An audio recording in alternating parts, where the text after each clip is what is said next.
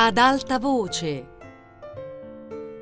Anna Bonaiuto legge I Promessi Sposi di Alessandro Manzoni.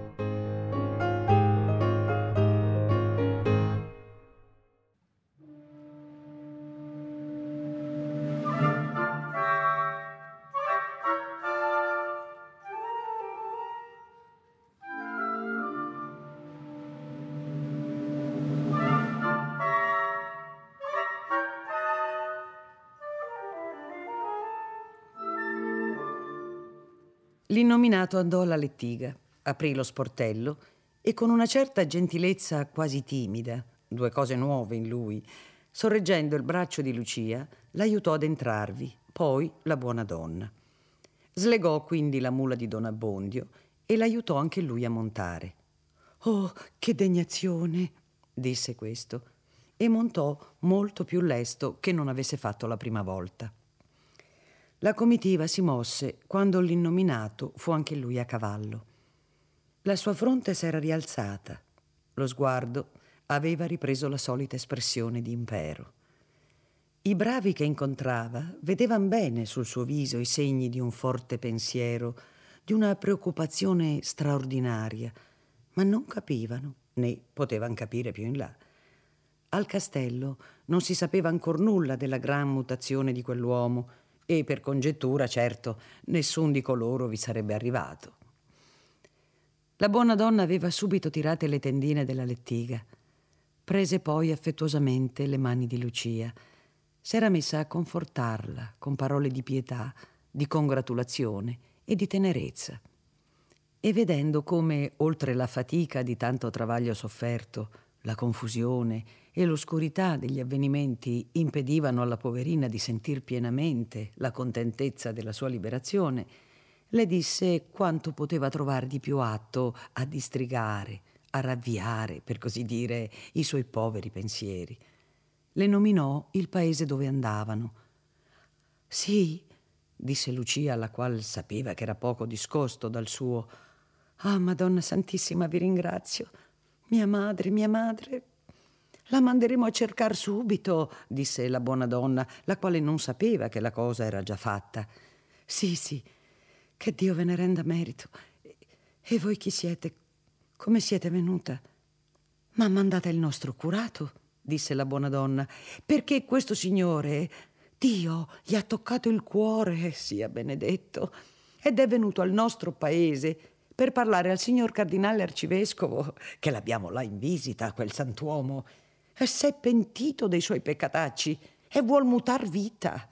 E ha detto al cardinale che aveva fatta rubare una povera innocente, che siete voi, d'intesa con un altro senza timor di Dio, che il curato non m'ha detto chi possa essere.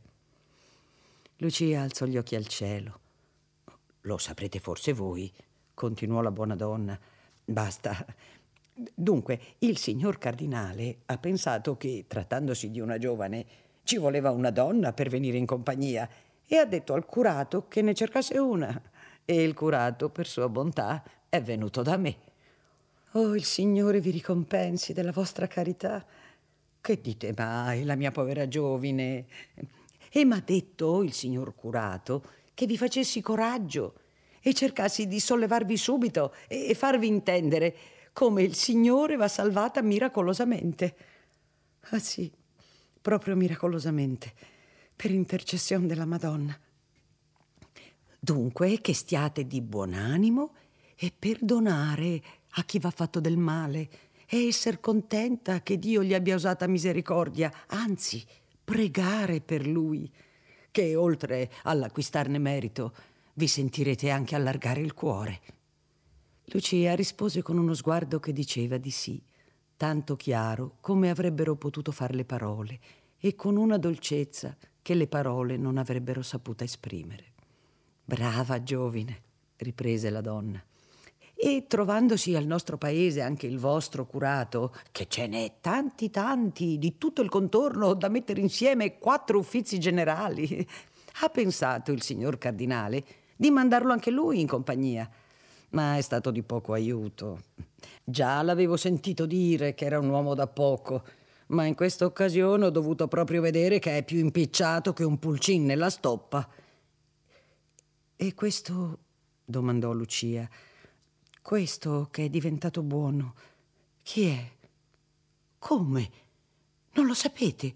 disse la buona donna e lo nominò.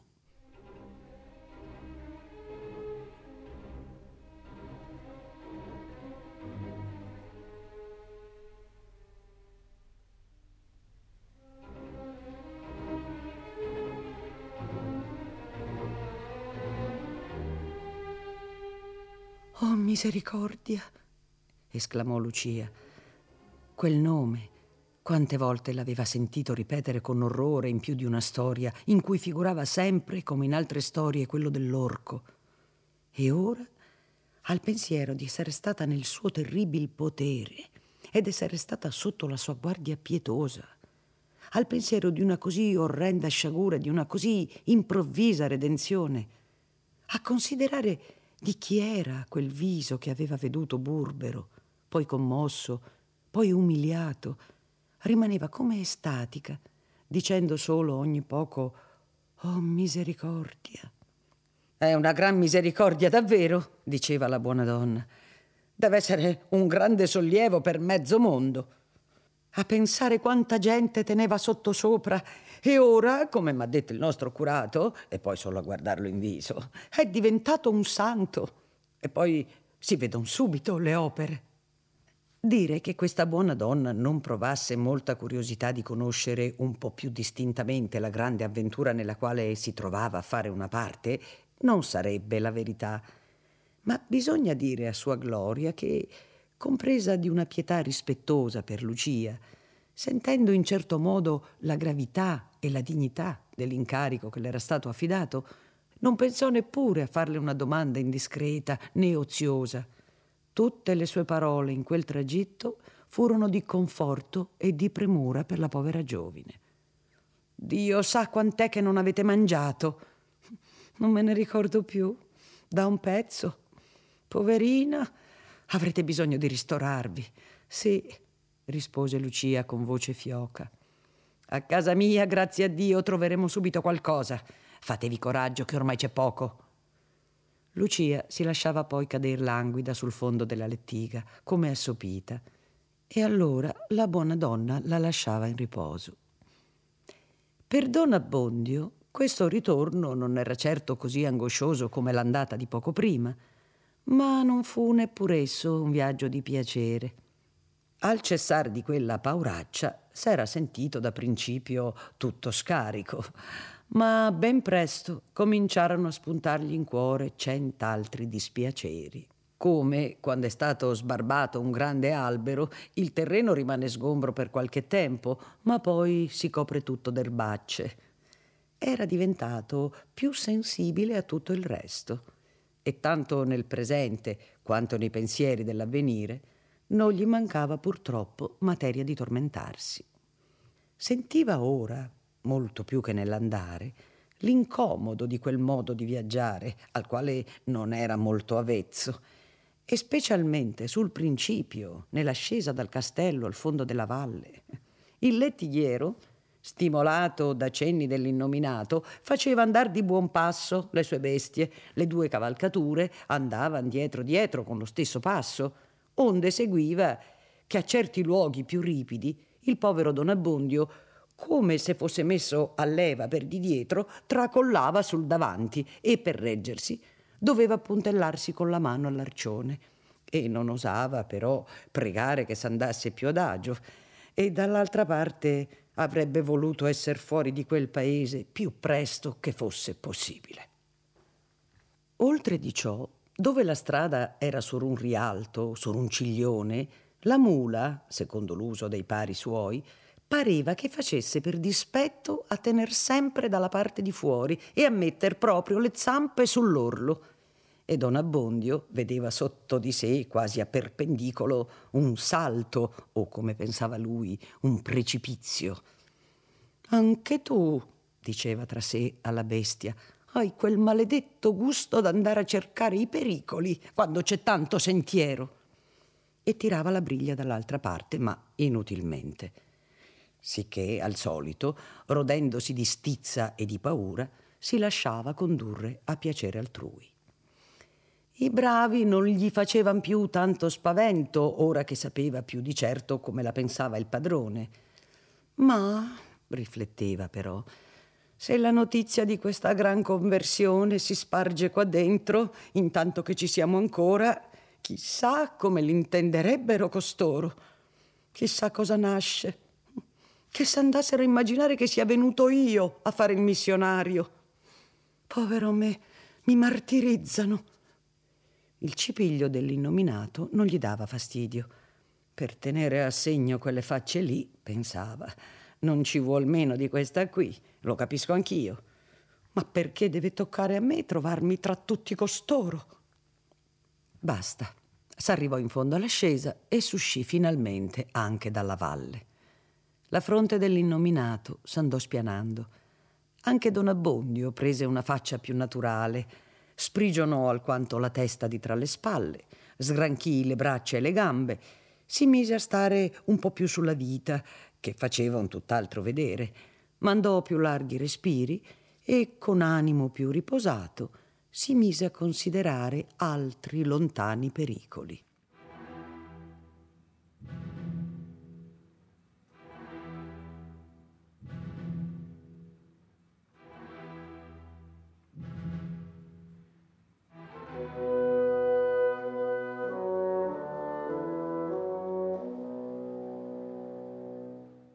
Cosa dirà quel bestione di don Rodrigo? Rimaner con tanto di naso a questo modo, col danno e con le beffe, oh, figuriamoci se la gli deve parere amara.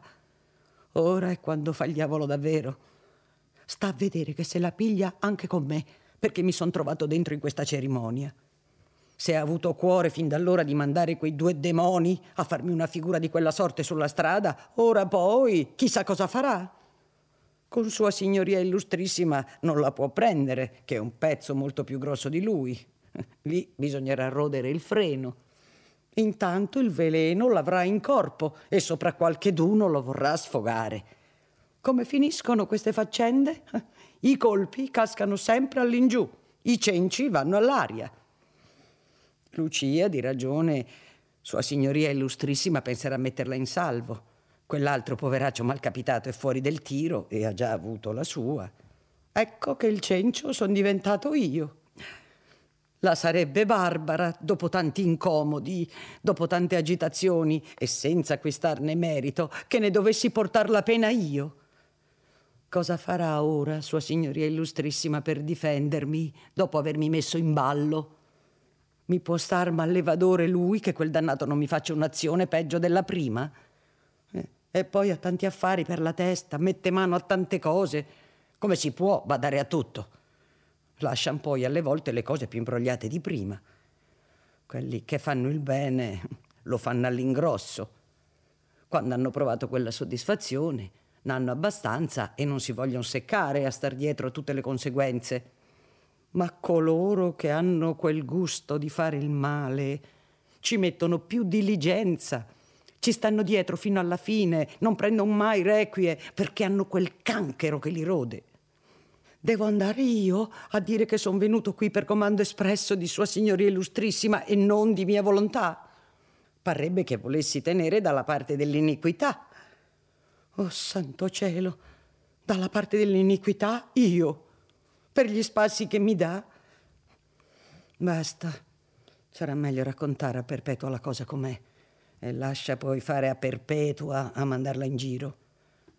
Perché a Monsignore non gli venga il grillo di far qualche pubblicità, qualche scena inutile e mettermici dentro anche me. A buon conto, appena siamo arrivati, se è uscito di chiesa, vado a riverirlo in fretta in fretta. Se no, lascio le mie scuse e me ne vo dritto dritto a casa mia. Lucia è bene appoggiata, di me non c'è più bisogno. E dopo tanti incomodi posso pretendere anch'io d'andarmi a riposare. E poi che non venisse anche curiosità a Monsignore di saper tutta la storia e mi toccasse a render conto dell'affare del matrimonio. Non ci mancherebbe altro. E se viene in visita alla mia parrocchia? Oh, sarà quel che sarà. Non vo confondermi prima del tempo. Ne ho abbastanza di guai. Per ora vo a chiudermi in casa. Finché Monsignore si trova da queste parti, Don Rodrigo non avrà faccia di far pazzie. E poi... E poi... Oh, vedo che i miei ultimi anni ho da passarli male. La comitiva arrivò che le funzioni di chiesa non erano ancora terminate passò per mezzo alla folla medesima non meno commossa della prima volta e poi si divise. I due a cavallo voltarono su una piazzetta di fianco, in fondo a cui era la casa del parroco. La lettiga andò avanti verso quella della buona donna. Don Abbondio fece quello che aveva pensato. Appena smontato, fece i più sviscerati complimenti all'innominato e lo pregò di volerlo scusare con Monsignore che lui doveva tornare alla parrocchia addirittura per affari urgenti. Andò a cercare quel che chiamava il suo cavallo, cioè il bastone che aveva lasciato in un cantuccio del salotto, e si incamminò. L'innominato stette ad aspettare che il cardinale tornasse di chiesa. La buona donna, fatta seder Lucia nel miglior luogo della sua cucina, s'affaccendava a preparar qualcosa da ristorarla, ricusando, con una certa rustichezza cordiale, i ringraziamenti e le scuse che questa rinnovava ogni tanto. Presto presto, rimettendo stipa sotto un calderotto dove notava un buon cappone, fece alzare il bollore al brodo e riempitane una scodella già guarnita di fette di pane, poté finalmente presentarla a Lucia. E nel vedere la poverina a riaversi a ogni cucchiaiata, si congratulava ad alta voce con se stessa che la cosa fosse accaduta in un giorno in cui, come essa diceva, non c'era il gatto nel fuoco.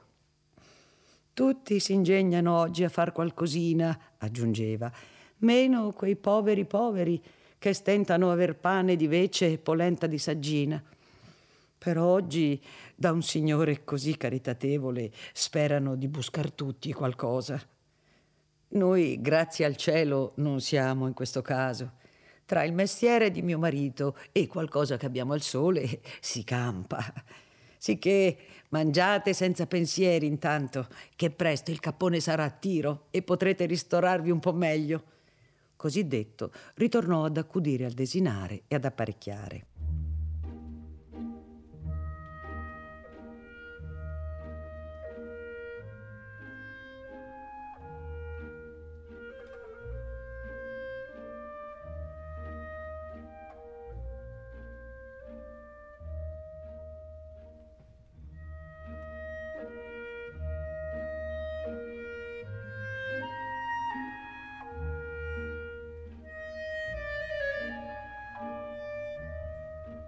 Lucia, tornatele alquanto le forze ed acquietandosele sempre più l'animo, andava intanto assettandosi per un'abitudine, per un istinto di pulizia e di verecondia. Rimetteva e fermava le trecce allentate e arruffate, raccomodava il fazzoletto sul seno e intorno al collo. In far questo, le sue dita si intralciarono nella corona che ci aveva messa la notte avanti lo sguardo vi corse. Si fece nella mente un tumulto istantaneo. La memoria del voto, oppressa fino allora e soffocata da tante sensazioni presenti, vi si suscitò d'improvviso e vi comparve chiara e distinta. Allora tutte le potenze del suo animo, appena riavute, furono sopraffatte di nuovo, a un tratto. E se quell'animo non fosse stato così preparato da una vita di innocenza, di rassegnazione e di fiducia, la costernazione che provò in quel momento sarebbe stata disperazione. Dopo un ribollimento di quei pensieri che non vengono con parole, le prime che si formarono nella sua mente furono Oh, povera me, cosa ho fatto? Ma non appena l'ebbe pensate, ne risentì come uno spavento. Le tornarono in mente tutte le circostanze del voto, l'angoscia intollerabile, il non avere una speranza di soccorso, il fervore della preghiera, la pienezza del sentimento con cui la promessa era stata fatta. e dopo aver ottenuto la grazia, pentirsi della promessa le parve un'ingratitudine sacrilega, una perfidia verso Dio e la Madonna. Le parve che una tale infedeltà le attirerebbe nuove e più terribili sventure, in mezzo alle quali non potrebbe più sperare neppure nella preghiera, e s'affrettò di rinnegare quel pentimento momentaneo. Si levò con divozione la corona dal collo e tenendola nella mano tremante, confermò, rinnovò il voto, chiedendo nello stesso tempo, con una supplicazione accorata, che le fosse concessa la forza d'adempirlo, che le fossero risparmiati i pensieri e le occasioni, le quali avrebbero potuto, se non smuovere il suo animo, agitarlo troppo. La lontananza di Renzo, senza nessuna possibilità di ritorno, quella lontananza che fino allora le era stata così amara, le parve ora una disposizione della provvidenza, che avesse fatti andare insieme i due avvenimenti per un fine solo, e si studiava di trovare nell'uno la ragione d'essere contenta dell'altro. E dietro a quel pensiero s'andava figurando ugualmente che quella provvidenza medesima, per compir l'opera, saprebbe trovare la maniera di far che Renzo si rassegnasse anche lui, non pensasse più. Ma una tale idea, appena trovata, mise sottosopra la mente che era andata a cercarla. La povera Lucia, sentendo che il cuore era lì lì per pentirsi, ritornò alla preghiera, alle conferme, al combattimento, dal quale si alzò, se ci si passa questa espressione, come il vincitore stanco e ferito di sopra il nemico abbattuto, non dico ucciso. Tutt'a un tratto si sentì uno scalpiccio e un chiasso di voci allegre. Era la famigliola che tornava di chiesa. Due bambinette e un fanciullo entrano saltando. Si fermano un momento a dare un'occhiata curiosa a Lucia, poi corrono alla mamma e le s'aggruppano intorno. Chi domanda il nome dell'ospite sconosciuta e il come e il perché? Chi vuol raccontare le maraviglie vedute? La buona donna risponde a tutto e a tutti con un zitti, zitti. Entra poi, con un passo più quieto, ma con una premura cordiale dipinta in viso, il padrone di casa. Era, se non l'abbiamo ancora detto, il sarto del villaggio e dei contorni. Un uomo che sapeva leggere che aveva letto infatti più d'una volta il leggendario dei santi, il guerrin meschino e i reali di Francia, e passava in quelle parti per un uomo di talento e di scienza, lode però che rifiutava modestamente, dicendo soltanto che aveva sbagliato la vocazione e che se fosse andato agli studi invece di tant'altri. Con questo la miglior pasta del mondo. Essendosi trovato presente quando sua moglie era stata pregata dal curato di intraprendere quel viaggio caritatevole, non solo ci aveva data la sua approvazione, ma le avrebbe fatto coraggio se ce ne fosse stato bisogno. E ora che la funzione, la pompa, il concorso e soprattutto la predica del cardinale avevano, come si dice, esaltati tutti i suoi buoni sentimenti, tornava a casa con un'aspettativa, con un desiderio ansioso di sapere come la cosa fosse riuscita e di trovare la povera innocente salvata. Guardate un poco, gli disse al suo entrare la buona donna accennando Lucia, la quale fece il viso rosso, s'alzò e cominciava a balbettar qualche scusa ma lui, avvicinatosele, li interruppe facendole una gran festa ed esclamando Benvenuta, benvenuta, siete la benedizione del cielo in questa casa, come son contento di vedervi qui. Già ero sicuro che sareste arrivata a buon porto, perché non ho mai trovato che il Signore abbia cominciato un miracolo senza finirlo bene. Ma sono contento di vedervi qui. Povera giovine. Ah, però una gran cosa d'aver ricevuto un miracolo. Né si creda che fosse lui il solo a qualificare così quell'avvenimento perché aveva letto il leggendario. Per tutto il paese per tutti i contorni non se ne parlò con altri termini finché ce ne rimase memoria. E a dire la verità, con le frange che vi si attaccarono non gli poteva convenire altro nome. Accostatosi poi passo passo alla moglie, che staccava il calderotto dalla catena, le disse sottovoce: È andato bene ogni cosa? Benone, ti racconterò poi tutto. Sì, sì, con comodo.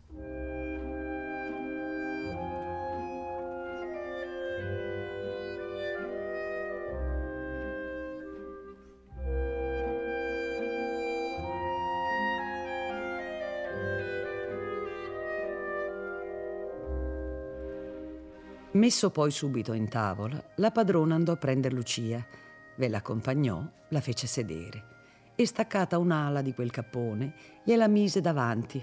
Si mise a sedere anche lei e il marito, facendo tutti e due coraggio all'ospite abbattuta e vergognosa perché mangiasse. Il sarto cominciò ai primi bocconi a discorrere con grande enfasi in mezzo alle interruzioni dei ragazzi che mangiavano ritti intorno alla tavola e che in verità avevano viste troppe cose straordinarie per fare alla lunga la sola parte d'ascoltatori.